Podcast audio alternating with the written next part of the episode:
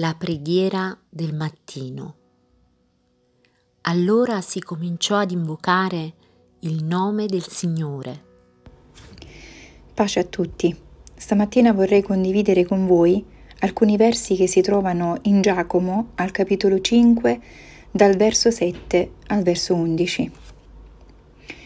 Siate dunque pazienti, fratelli, fino alla venuta del Signore. Guardate l'agricoltore Egli aspetta pazientemente il prezioso frutto della terra, finché abbia ricevuto le piogge d'autunno e le piogge di primavera.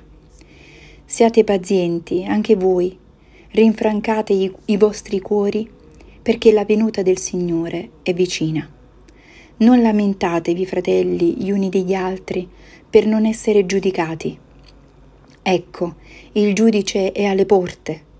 Prendete, o oh fratelli, a modello di sopportazione e di pazienza i profeti che parlano nel nome del Signore. Ecco, noi chiamiamo beati quelli che hanno sopportato con pazienza. Avete udito parlare della pazienza di Giobbe e conoscete la sorte finale che gli riservò il Signore, perché il Signore è ricco di misericordia e di compassione e misericordioso la pazienza, una di quelle qualità che ha bisogno di un'applicazione costante, altrimenti non riesce a produrre nessun frutto. Se parliamo di una pazienza derivante da attitudini car- caratteriali, è sicuramente positiva, ma non è la stessa pazienza che si appoggia alla fede. Fede in un Dio compassionevole e misericordioso tra l'altro, la pazienza umana è retaggio di pochi, quella che viene dall'alto invece è un dono divino per tutti.